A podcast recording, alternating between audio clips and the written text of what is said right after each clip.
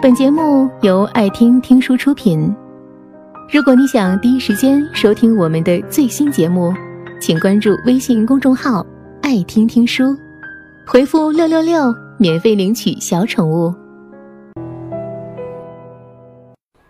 看人物传记方面的书籍或者电视剧的时候，就会发现每一个人物改变人生的关键几步，总是有贵人相助。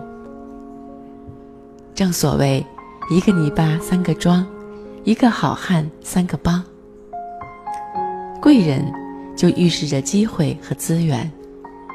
一个人身边的贵人越多，成就也会越大。那么，为什么有些人身边贵人不断，而有些人身边总是缺少贵人呢？第一，要看一个人身上具不具备谦虚、修养。和礼貌这几方面的品质，有些人因为自己有点小本事就不知天高地厚，尤其是那些刚出茅庐的年轻人，更不明白真正的高手跟颗粒饱满的稻穗一样弯腰低头，而没有什么果实的麦穗反而趾高气昂。刘墉曾经说过：“不要轻视任何人。”也不要轻视自己，因为那平凡人可能是你的贵人，你也可能成为别人的贵人。当你到处猖狂的时候，别人只会想：既然你这么牛气，有本事你一辈子别求我。太猖狂的人，怎么可能越走越宽？低调谦卑做人，永远都是真理。第二就是做人不大气。斤斤计较，不懂助人助己。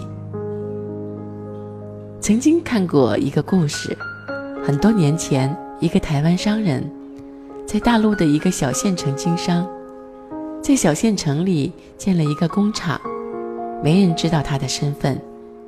有一天，这个台商不小心掉进当地的一条河里，旁边一个农民看到了，二话没说，直接跳进去把人救了起来。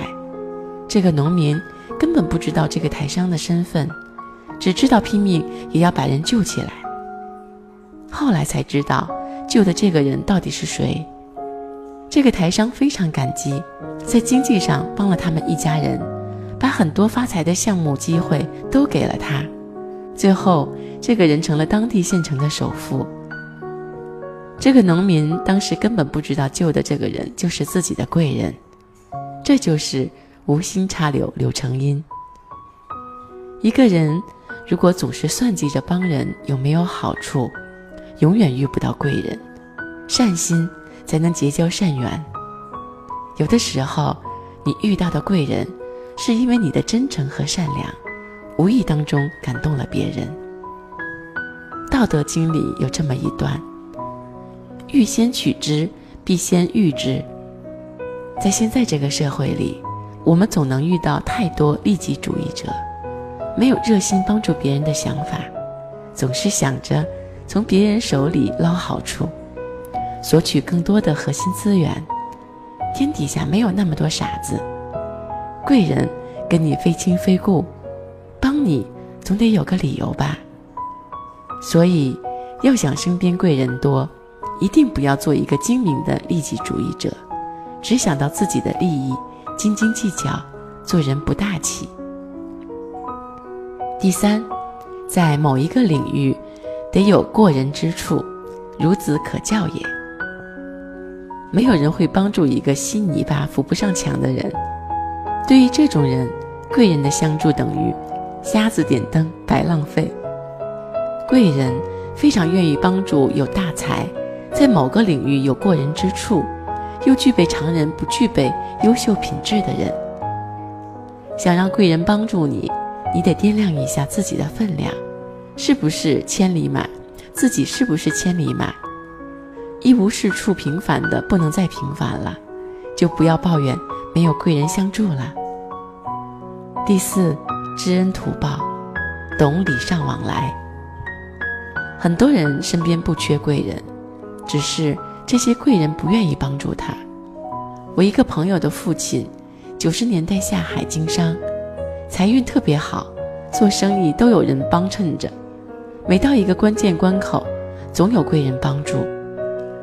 虽然他父亲生意蒸蒸日上，但人走茶凉，把那些曾经帮助自己的人抛之脑后，没有用心维护感情，久而久之，帮他的朋友们都离他而去，最后他的生意遇到坎坷，没人愿意帮他，他也不好意思再回头找曾经帮助自己的人援助。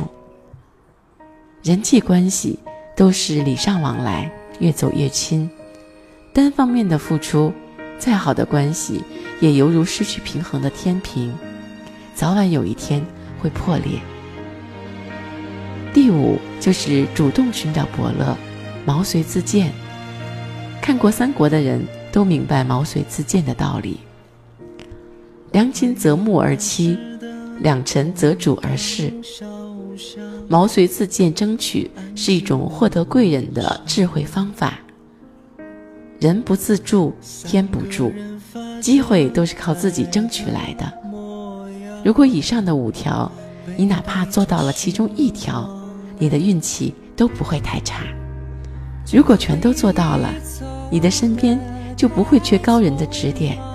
有时候贵人的相助，人生的道路才能越走越快。